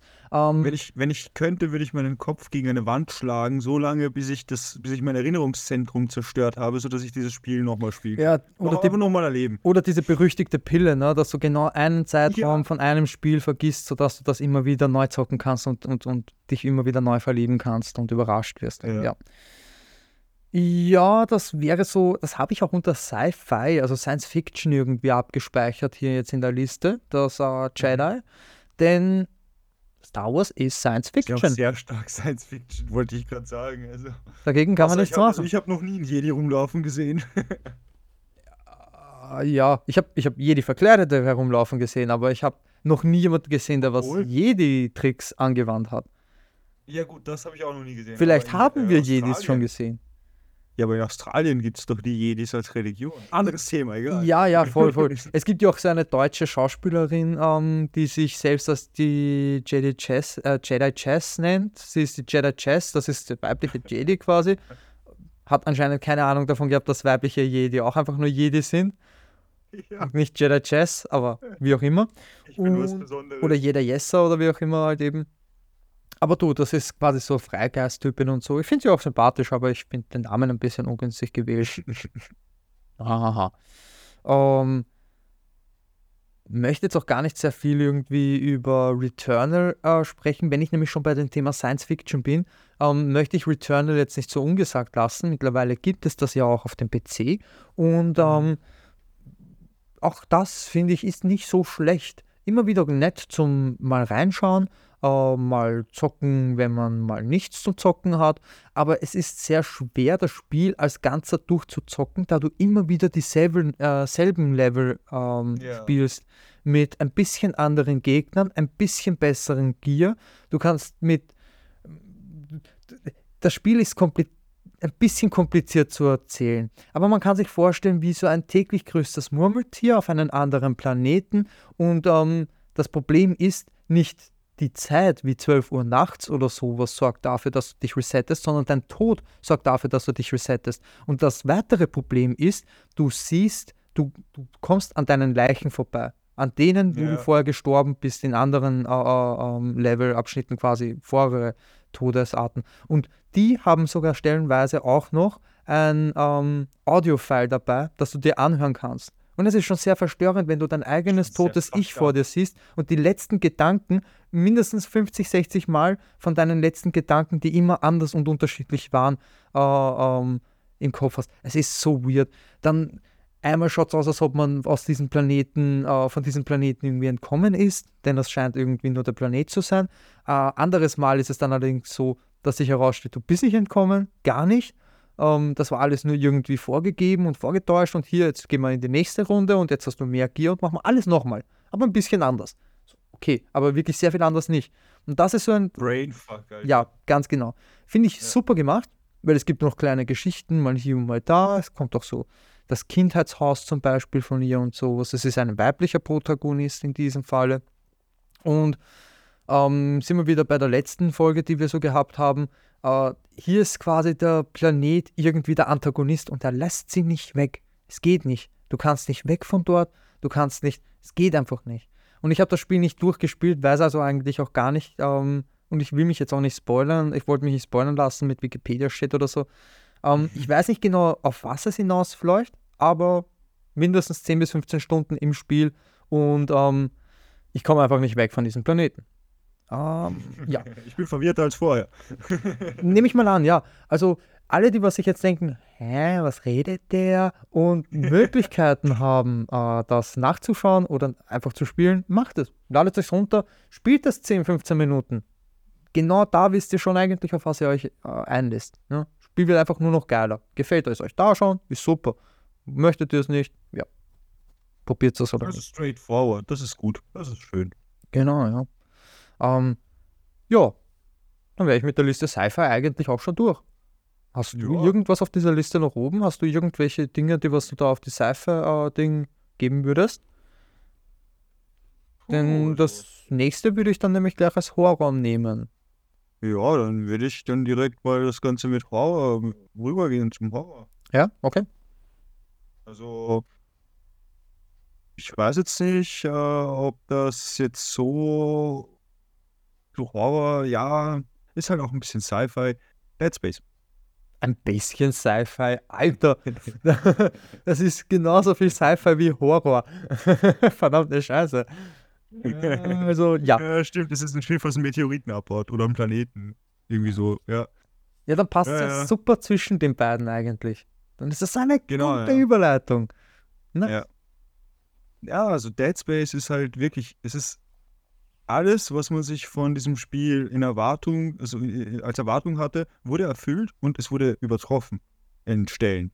Also du spielst dieses Spiel und hast Erwartungen, also Erinnerungen Das Remake meinst du? 2009. Genau, genau, ja, das Remake. Das Remake, ja. äh, du spielst das Spiel und hast äh, Erinnerungen aus 2009, denkst du so, oha, das Spiel hat damals schon cool ausgesehen. Und auf einmal bist du so in diesem schwebenden, in diesem schwerelosen Raum und fliegst so und du kannst alles richtig geil steuern. Du hoppst nicht mehr von einem zum anderen und musst jetzt so eingeschränkt herum. Alleine das ist geil. Und die, die Atmosphäre ist einfach noch gruseliger geworden. Und ich dachte früher, das geht gar nicht. Wie wollen die das noch gruseliger machen? Also sie haben sich wirklich übertroffen. Es ist alles besser geworden. Du hast jetzt eine Stimme als Charakter. Also dein Spieler ist nicht mehr stumm, was auch echt geil ist. Also das sollte man meinen, ist gar nicht so ein großer Unterschied, aber es macht doch. wirklich einen großen Unterschied. Und auch Synchronisation in Videospielen ist das A und O. Ja. Macht einen Riesenunterschied. Ja. Also es ist alles in allem wirklich, wirklich ein richtig gut gelungenes Spiel. Ich weiß jetzt gar nicht mehr, wie das andere hieß. Es gab ja da quasi diesen Dead Space Konkurrenten, der zeitgleich oder einen Monat früher rausgekommen ist. Ich habe wirklich diese Erwartungen, die ich an dieses Spiel hatte, Callisto-Protokoll. Genau, genau, Callisto-Protokoll. Genau, diese Erwartungen, die ich an Callisto-Protokoll hatte, hat Dead Space genommen, hochgehalten und zerquetscht und gesagt so, ich mach das besser. Und haben es auch besser gemacht. Also wirklich, wirklich viel besser gemacht. Na, Also ich kann das wenigstens. Spiel wirklich jedem nur ans Herzen legen. Na, ist doch eine 50-50. Eins aus zwei. Perfekt. Aber Callisto-Protokoll hast du gesagt, das hatte ich nicht so. Das hat dich mehr enttäuscht, eher. Ja. Story hat sich einfach sehr langsam entwickelt und als sie sich entwickelt hat, waren die Plot-Twists sehr, nicht unbedingt vorhersehbar, aber sehr aus der Luft gegriffen. Okay. Also man hat einfach gemerkt, dass ihnen irgendwann die Zeit ausgegangen ist, weil sie gesagt haben, Alter, wir wollen das Spiel früher als Dead Space rausbringen. Wir müssen das früher als... Ja. Ja, da sieht man wieder, was da passiert, ne? Ähm, also du sagst, das ist wirklich eine, eine starke Verbesserung. Was ich so jetzt raushöre, ist das quasi einfach genau das, was eigentlich jeder schon geliebt hat an den Vorgänger. Ähm, Mhm. Aber alles, was man verbessern könnte, haben die einfach verbessert. Ja, Genau, sie haben sich ja, sie haben sich mit vielen, äh, ich glaube, YouTubern, die viel mit Dead Space zu tun haben, aber auch anderen Leuten zusammengesetzt, einfach auch treuen Fans. Äh, und das Spiel denen dann in der Entwicklungsphase immer mal wieder gezeigt und gesagt, ey, was, was, was, was war für euch früher das Geile und so. Also sie haben es mit den Fans entwickelt und nicht ja und genau, so. genau das muss man doch schaffen. Eine offene Kommunikation zu den, zu den ähm, Spielerschaften. Ne? Ja. Also überhaupt zu denjenigen, die dich unterstützen, die dich zu dem machen, Genau, genau. was du bist. Da muss doch irgendwie Genau, möglich nicht- sein. Verlier nicht deine Zielgruppe aus den Augen. Das ist Ja. das, was, was halt diese Leute erkannt haben und was sie wirklich richtig gemacht haben. Okay. Merkt man einfach, wenn man das Spiel spielt, das ist mit Liebe gemacht. Das ist nicht Mhm. irgendwie, oh lol, wir wollen jetzt nach zehn Jahren wieder abcashen, lol. Sondern die haben sich wirklich gedacht, dieses Spiel verdient es, es wird so geliebt von den Leuten, es verdient ein wirklich gutes Remake. Ja, da haben das wir, haben sie dann gemacht. Haben wir über das Spiel nicht eh auch schon gesprochen in unserer Ausgabe der Remaster- und Könnt euch- Remake-Geschichten. Könnt ihr euch gerne anhören. Ja, genau, das war auch da dabei. Genau, da haben- nur Lobeshymnen gehabt.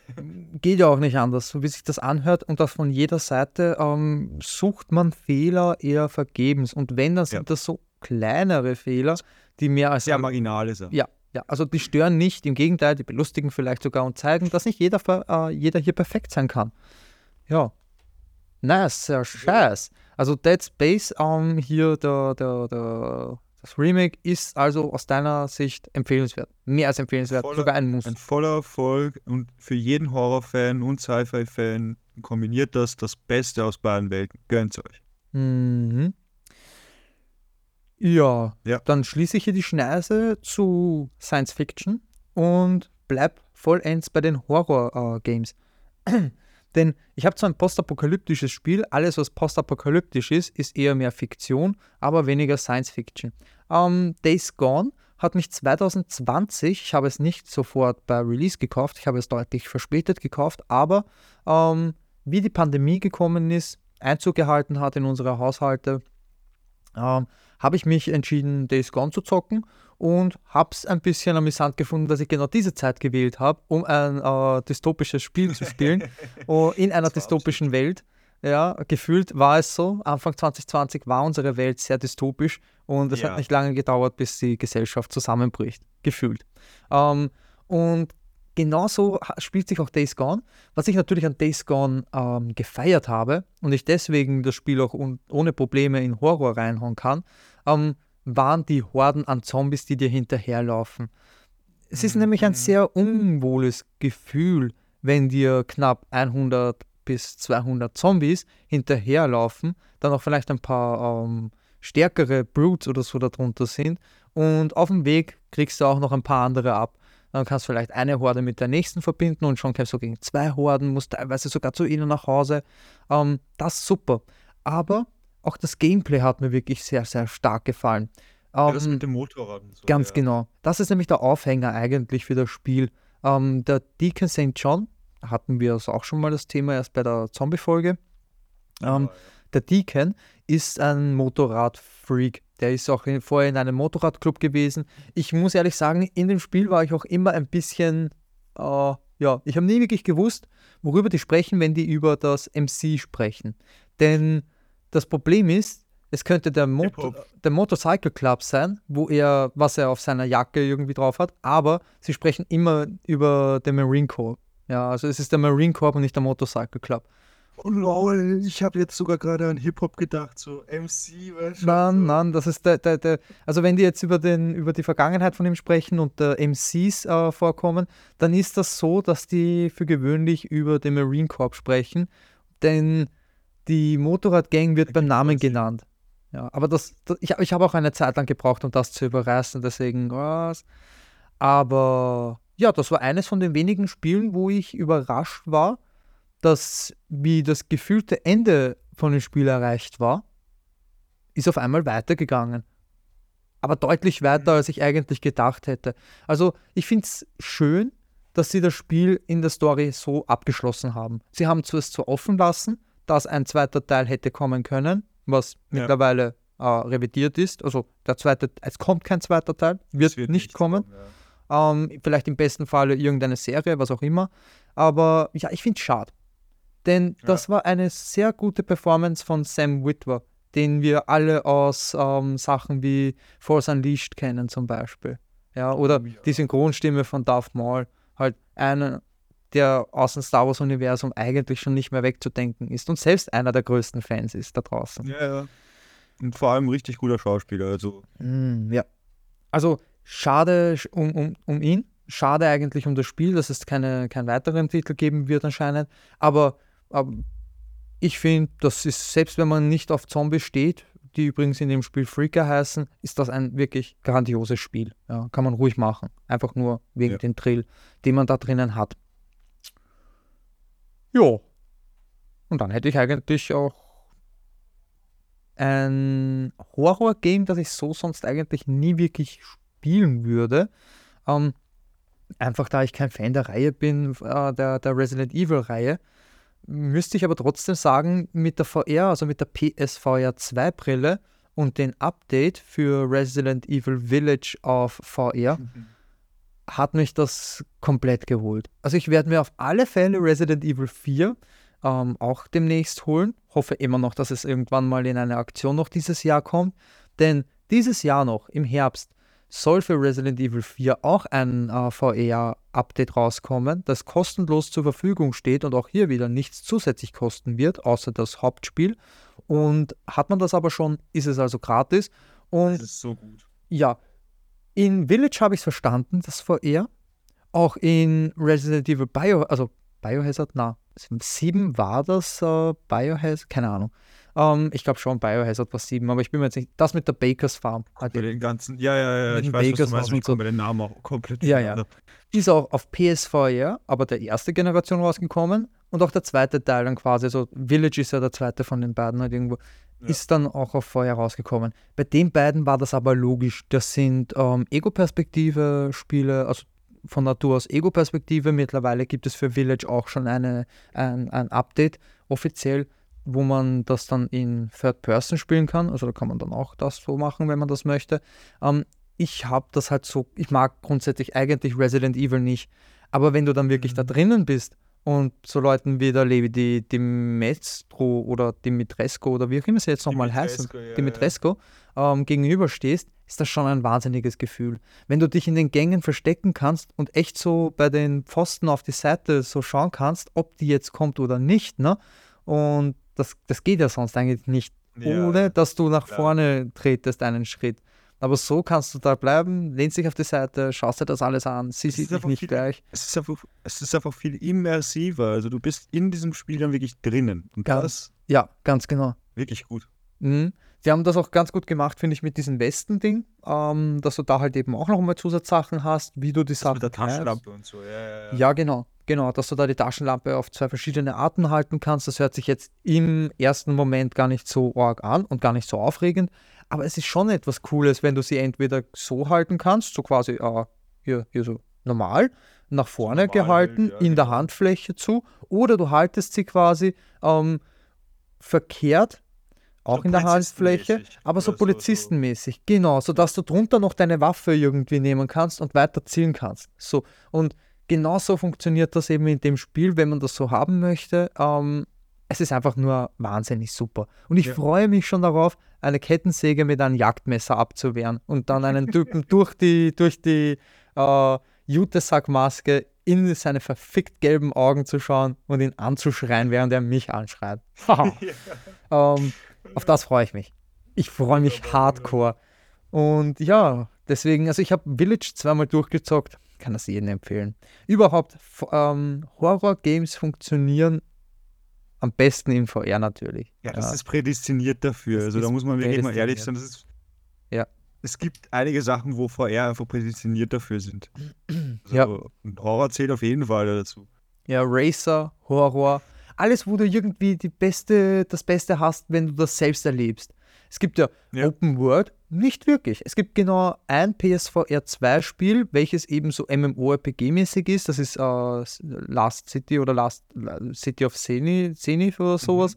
Und das ist auch, funktioniert nur halbwegs gut. Weil das ist schon wieder ein bisschen zu viel. Du bekommst außerdem die Story von jemandem mit, den du, der du nicht bist.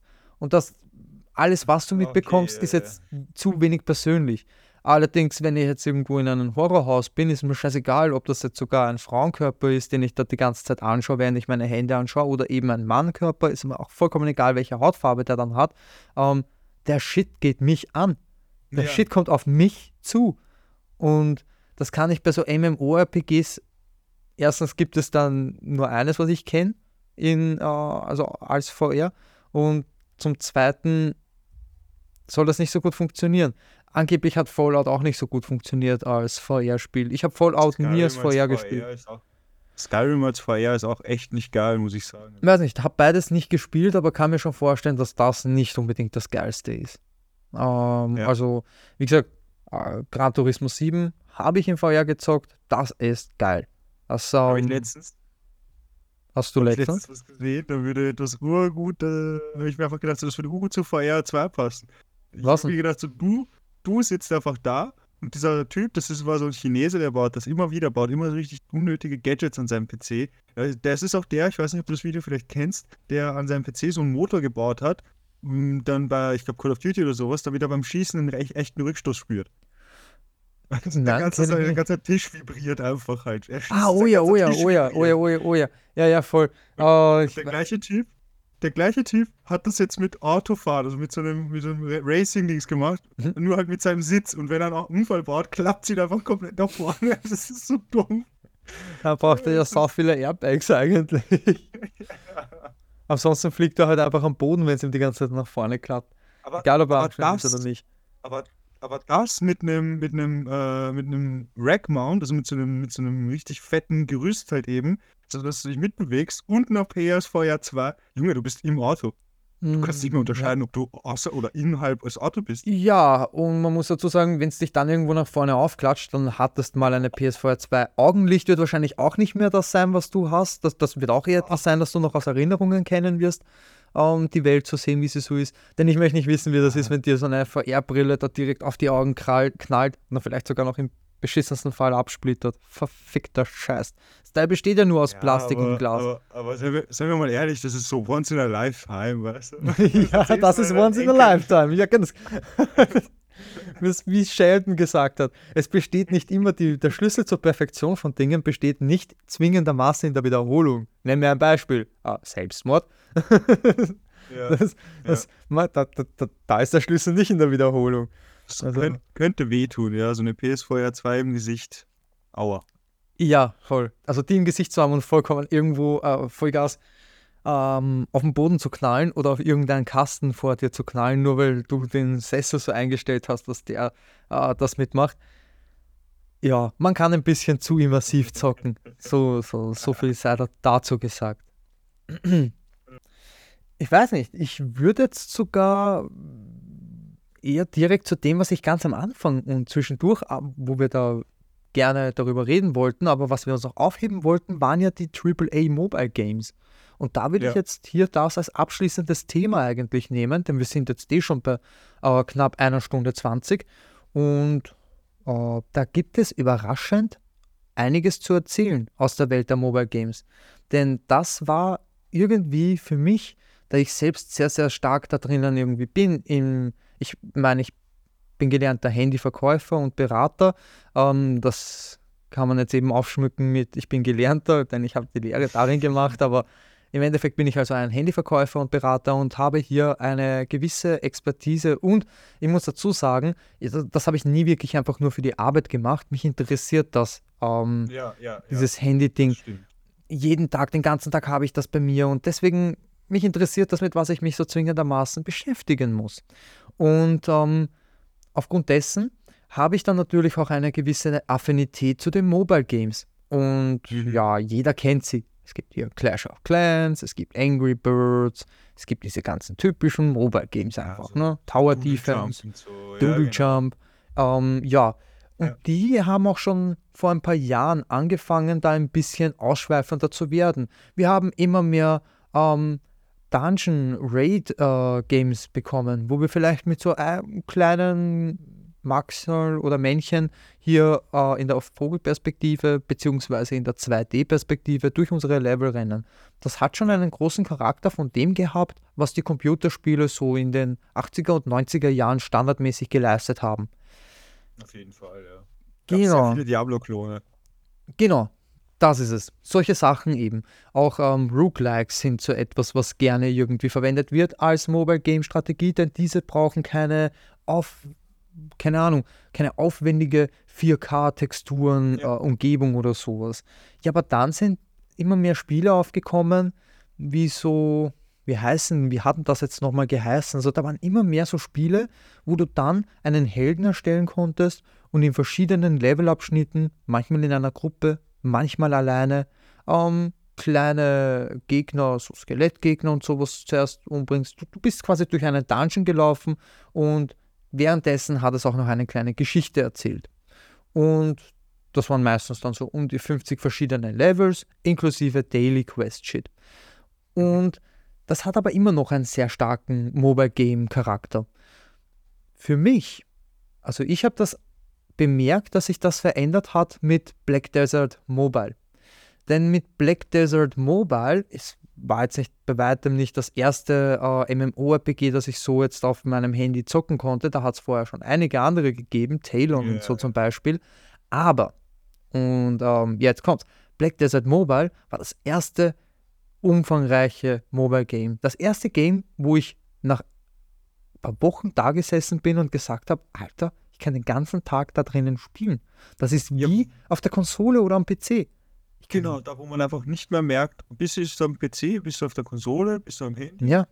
Ich meine, jetzt aktuell, ja, ist es wieder sowas, dass ich ähm, eigentlich jetzt schon, 18.30 Uhr war so, der, war so das Highlight eigentlich halt eben, ich meine nicht Highlight, aber ähm, ich zocke jetzt aktuell wieder ein, immer noch ein Mo oder wieder ein Mobile Game, ähm, ist erst neu rausgekommen, Tag der Aufnahme ist Schlag mich tot irgendwann im Ende Juni und Mitte Juni ist dieses Spiel rausgekommen, was ich gerade zock.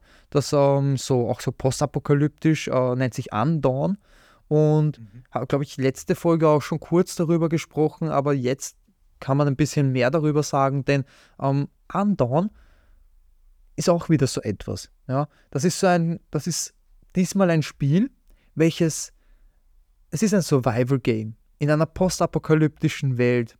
Die Welt dürfte verwandt sein oder dürfte genau diese Welt sein, die wir aus I Am Legend kennen, denn Will Smith hat als die Legende einen Auftritt. Es ist ein Event Krass. gerade am Laufen. Mhm, genau. Und das Spiel ist auch sehr umfassend groß.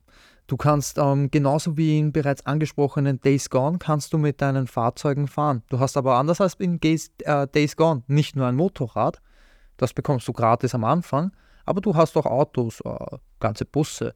Ähm, das alles kannst du auch äh, fahren und stellenweise sogar ähm, innerhalb von Missionen fahren. Das ist wirklich wahnsinnig gut gemacht.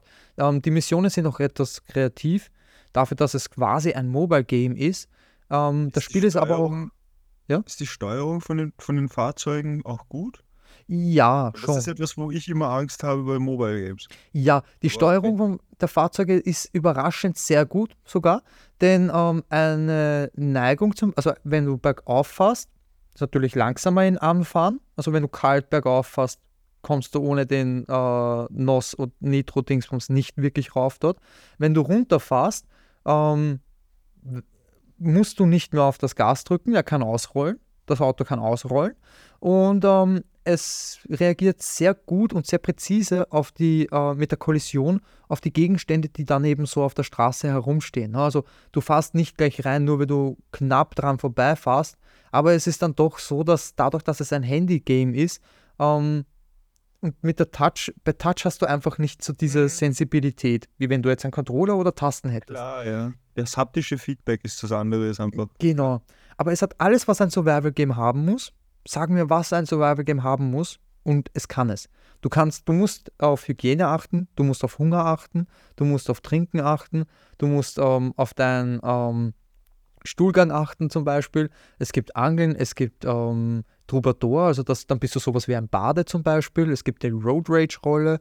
Ähm, Also es gibt. wirklich was dabei über- Ja, ja. überlegt. Genau, Gathering. Hunting, Mining, Logging, all das ist dabei, also Abholzen etc. und sowas. Das sind alles so Rollen, die es da gibt. Dann gibt es genauso wie in The Division 2 zum Beispiel. Ähm, jeder, der das gespielt hat, dem wird das versagen. Es gibt so diese Expertise-Rollen.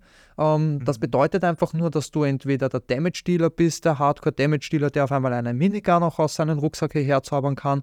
Ähm, zusätzlich zu deinen zwei quasi zu deiner Primär- und zu deiner Sekundärwaffe, die du sonst auch dabei hast. Kann jetzt Sniper, Scharfschützengewehr, Assault Rifle, äh, je nachdem sein. Mhm.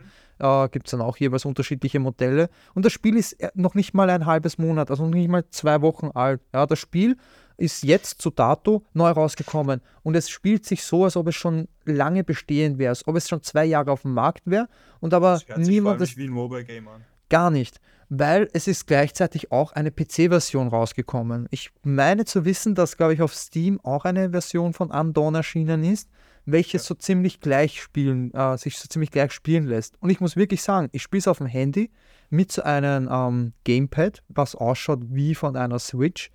Äh, ohne jetzt wirklich Werbung dafür zu machen, aber ich finde es einfach nur geil. Von der Firma GameSir gibt es ja von extrem vielen äh, Herstellern. Aber das Beste ist an dem, das Spiel, das ist jetzt nicht das Beste, aber das Spiel an sich unterstützt keine Controller-Eingaben. Ähm, bei GameSir hast du halt das Mapping so idioten einfach gemacht für die, für die äh, Touch-Eingaben, wo was passieren soll, wenn ich auf X drücke zum Beispiel. Da waren sie Ähm, Fuchse. Ja, da, Füchse. ja, nicht die Firma, die das, die das Spiel entwickelt hat, aber äh, eben GameSir und so, ja. Yeah, yeah. Und das halt eben, so spiele ich das und eine Riesenempfehlung. Für alle, die also auf Survival Games äh, stehen, die vielleicht eben sogar postapokalyptisches Setting haben, ähm, ja, wie gesagt, es ist eine perfekte Mischung aus all den Spielen, die mir jedenfalls persönlich gut gefallen haben und die wir auch hier jetzt auf der Liste ähm, anführen konnten. Und das ist eben jetzt so gerade der AAA äh, Mobile Gaming Markt. Genauso, ja, also. ich meine, du kennst dich mit Genshin aus. Ja, ich, ich habe sehr viel zu viel Zeit in diesem Spiel. Ich spiele es jetzt mittlerweile sogar wieder aktiv. Äh, Wirklich? äh, aber ich bin einer von den Leuten, ja, ich bin einer von den Leuten, die jetzt gesagt haben, ich gebe kein Geld mehr für dieses Spiel aus. Ich äh, mache auf gut Glück, wenn ich einen Charakter bekomme, der cool ist, dann freue ich mich. Wenn nicht, dann halt nicht. Ich Okay. spiele das Spiel einfach so, wie ich es spielen möchte, von mir aus. Ich lasse mir nichts mehr vorschreiben, lasse mir nicht mehr von dieser Fear of Missing Out mitnehmen. Mhm. Dann macht das Spiel nämlich auch Spaß. Also es liegt, muss ich jetzt mit, mittlerweile wirklich auch sagen, es liegt zum einen Teil, dass sich so viele Leute darüber aufregen, über Genshin Impact, weil es ja so teuer ist, einen Charakter zu kriegen. Das liegt an euch. Jetzt also wirklich an den Leuten, die dieses Spiel spielen und immer wieder rumjammern. Ja, denn Spielt ich, das Spiel auch ein bisschen anders. ja, Geht nicht kenne. diesem Muss ran. Ja, ich habe da auch so einen Bekannten im äh, Bekanntenkreis, der das äh, gerne mit ein paar hundert Euro im Monat versorgt. Grundsätzlich hat er schon irgendwo recht. Man kann gerne ein bisschen Geld zustecken bei einem Spiel, das mich selbst nicht gekostet Ja. hat, wo ich viel Zeit investiere. Aber hunderte Euro würde ich in kein Spiel investieren, denn kein Spiel bis jetzt oder die wenigsten waren so kreativ und haben dabei auch noch so gut abgeliefert, dass ich ihnen am liebsten Geld zuschicken würde. Ja, Ja. es gibt nicht Also- sehr viele Spiele, wo das der Fall ist. Bin ich auf jeden Fall mit dir einer Meinung. Und ich, ich, verstehe es ja auch, wie, wie du schon sagtest, man, dass man ein Spiel unterstützt, was man gratis bekommen hat. Okay, aber dann kauft man sich halt, dann macht man so wie eben. Das, ich sage ja, ich gebe auch teilweise Geld aus, aber ich hole mir halt auch nicht wirklich um hunderte Euro Sachen, sondern ich kaufe mir den Mondsegen, der kostet 5 Euro und dann nochmal den Season Pass, der kostet 10 Euro. Also gebe ich effektiv 15 Euro aus. Das ist halt leider noch so ein Problem, das die Mobile Games mit sich führen. Also jedenfalls die Mobile Games, die ich so irgendwie ähm, in den letzten Monaten und Jahren gezockt habe, die haben immer dasselbe Problem. Die äh, haben einen Ingame-Shop, wo es dir deutlich einfacher gemacht wird, Charakterdevelopment zu bekommen. Denn ansonsten musst du Tag ein, Tag, den ganzen Tag am besten nur dieses eine Spiel spielen. Aber was soll ich Ja. tun? Man muss doch auch noch arbeiten gehen. Ja, wir haben hier diesen Podcast zum Beispiel, wo ich auch die ein oder andere Stunde Zeit dafür nehme. Ganz einfach, weil ich es geil finde, was wir so tun. Und Das nicht nur beim Aufnehmen, sondern halt eben auch in der Bearbeitung und sowas. Das ist Ja. ja, nicht nur das Aufnehmen. Also wir haben ja Familie. immer nur unendlich Zeit. Freunde, das darf man alles auch nicht vernachlässigen, denn ansonsten hast du den einzigen Freund in deinem Leben als PC oder was Gott was. Nein, also ähm, ja, das ist halt das immer noch ein bisschen das Problem von Mobile Games, dass sehr viele Mobile Games ähm, meinen, ja, uns, also wir existieren auf dem Handy. Das Handy bzw. das Smartphone hat man immer wieder dabei. Ja, Deswegen kannst du ja zu jeder Zeit irgendwie spielen. Dann gibt's, dann sind in der Zeit lang auch diese Idle Games aufgekommen, aber das sind dann wieder so Spiele, da musst du nichts machen, das macht das alles passiv. Das Einzige, was du quasi spielst, ist ähm, den Charakter abzugraden, wenn du einsteigst und dir die Ressourcen holst, die er gemacht hat, während du offline warst quasi. Ja, also Oder im schlimmsten, oder im schlimmsten Fall payst du sogar noch einfach rein für das dafür, dass du nichts tun kannst und dem Charakter zuschaust, wie er Dinge tut. genau, genau, also das ist halt auch komplett, das ist aber auch nicht AAA. In meinen Augen nicht Nee, AAA Mobile. nee. Und Nee. um hier jetzt den Deckel zuzumachen, muss man dazu noch sagen, mit Rainbow Six Mobile, ähm, Assassin's Creed äh, Jade, also Jade, und The Battlefield Division. hat auch ein Mobile. Ja, gibt ja bereits schon eins mit Ezio drin, ja genau. Ähm, und The Division kommen aber richtige ähm, Biester auf uns zu. Denn ich habe mit The Division Resurgence, habe ich schon einiges an Gameplay gesehen. Das Spiel schaut unendlich geil aus. Ähnlich wie Undawn also. Ähm, starke Konkurrenten, diese zwei Spiele. Wenn The Division rauskommt, weiß ich nicht, was ich tun soll. Genauso geht es mir dann auch irgendwo mit Assassin's Creed, denn das wird auch ein ähm, wirklich starkes, also da wird das Movement auch deutlich ähm, dynamischer sein. Also da geht's, bei Assassin's Creed geht es viel um Klettern, Ausweichen, schnell. Ähm, Ja, ja. Ein Assassine muss schnell sein, denn er darf nicht zu lange an einem äh, Ort sein, sonst kommen zu viele Wachen und er kann, er muss sich dann selbst umbringen. Jedenfalls war das bis, war das in der reellen Welt für Assassinen angeblich so. Und ähm, ja, das ist halt jetzt im Mobile Game in den neuen, was ich gesehen habe, und es gibt, gab ja schon Leaks von einem Gameplay-Typen, der das aus der, aus der geschlossenen Alpha oder Beta äh, getestet hat und der hat das veröffentlicht. Wenn die immer noch draußen sind, die schauen so geil aus, die kann man sich ruhig mal anschauen. Es ist für nichts ein Spoiler, es zeigt einfach nur, Ja. wie gut Assassin's Creed auf einem Mobile-Device ausschauen kann, weil unsere Handys, und ich sage das gerne nochmal, stärker sind als so manchen no äh, mancher Laptop, den wir so zu Hause haben.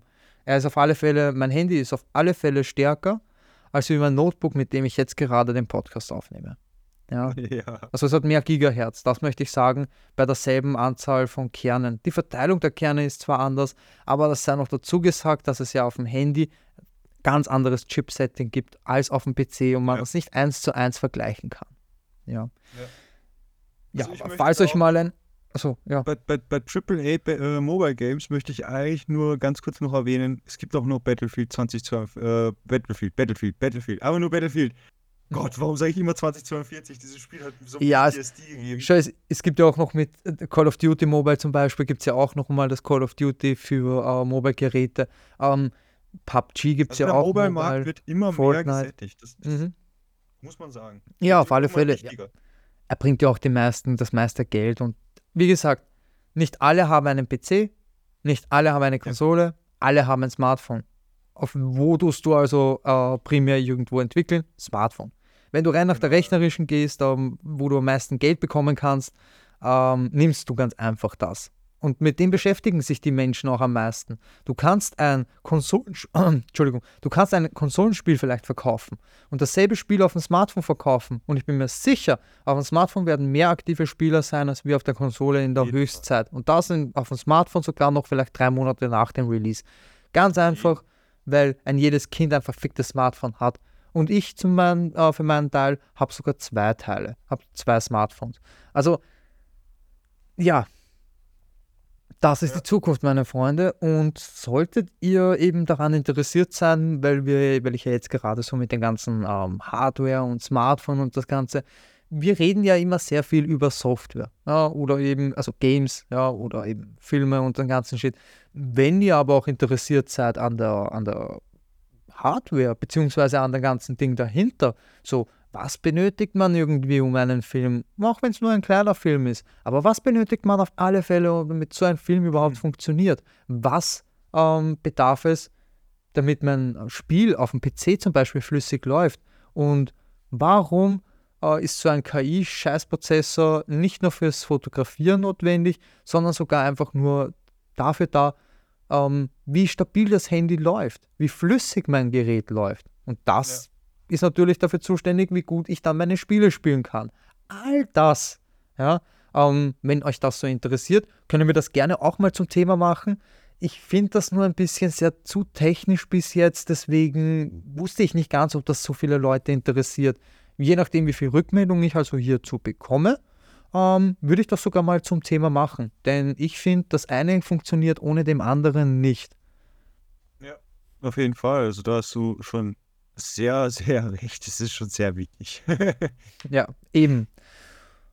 Ja, dann ähm, hätte ich gesagt, sind wir ja auch schon am Ende unserer heutigen Episode angelangt. Schön war es, ja. Es hat mir richtig viel Spaß gemacht, irgendwie aus dem Herzen so heraus zu sprechen und um das anzureden, ohne mir jetzt großartig Notizen machen zu müssen oder das jetzt irgendwo äh, nachlesen zu müssen, sondern einfach mal aus dem Bauch raus an, einfach darüber zu sprechen, was mir so gefallen hat. Also würde mir natürlich gefallen, das in Zukunft öfters zu machen. Ich weiß nicht, wie es dir dabei geht, aber. Ich hätte auf jeden Fall auch Bock drauf, ja. Ja, lasst es uns auch hierzu wissen, falls ihr an dem interessiert seid, falls ihr eben an dem interessiert seid, an solchen Sachen, ähm, persönlichen Meinungen, ohne großartig irgendwie etwas googeln zu müssen dazu. Ja, ich darf auch schon anti. Ihr könnt euch äh, auch noch, und da will ich ja auch noch kurz einen Aufruf starten, so wie eigentlich jedes Mal. Äh, schreibt uns auch gerne eure AAA-Games, äh, die ihr in den verschiedenen Genres vielleicht habt oder euer Lieblings-AAA-Game einfach von den letzten fünf Jahren. Haut, euch, haut uns das mal rein. Vielleicht ist da irgendwas dabei, was ich noch gar nicht am Schirm habe. Hm. Kann ja sein. Also den Aufruf alle gehört und verstanden. Perfekt. Denn ähm, ich würde hier jetzt auch schon den, das Ende der Episode einleiten.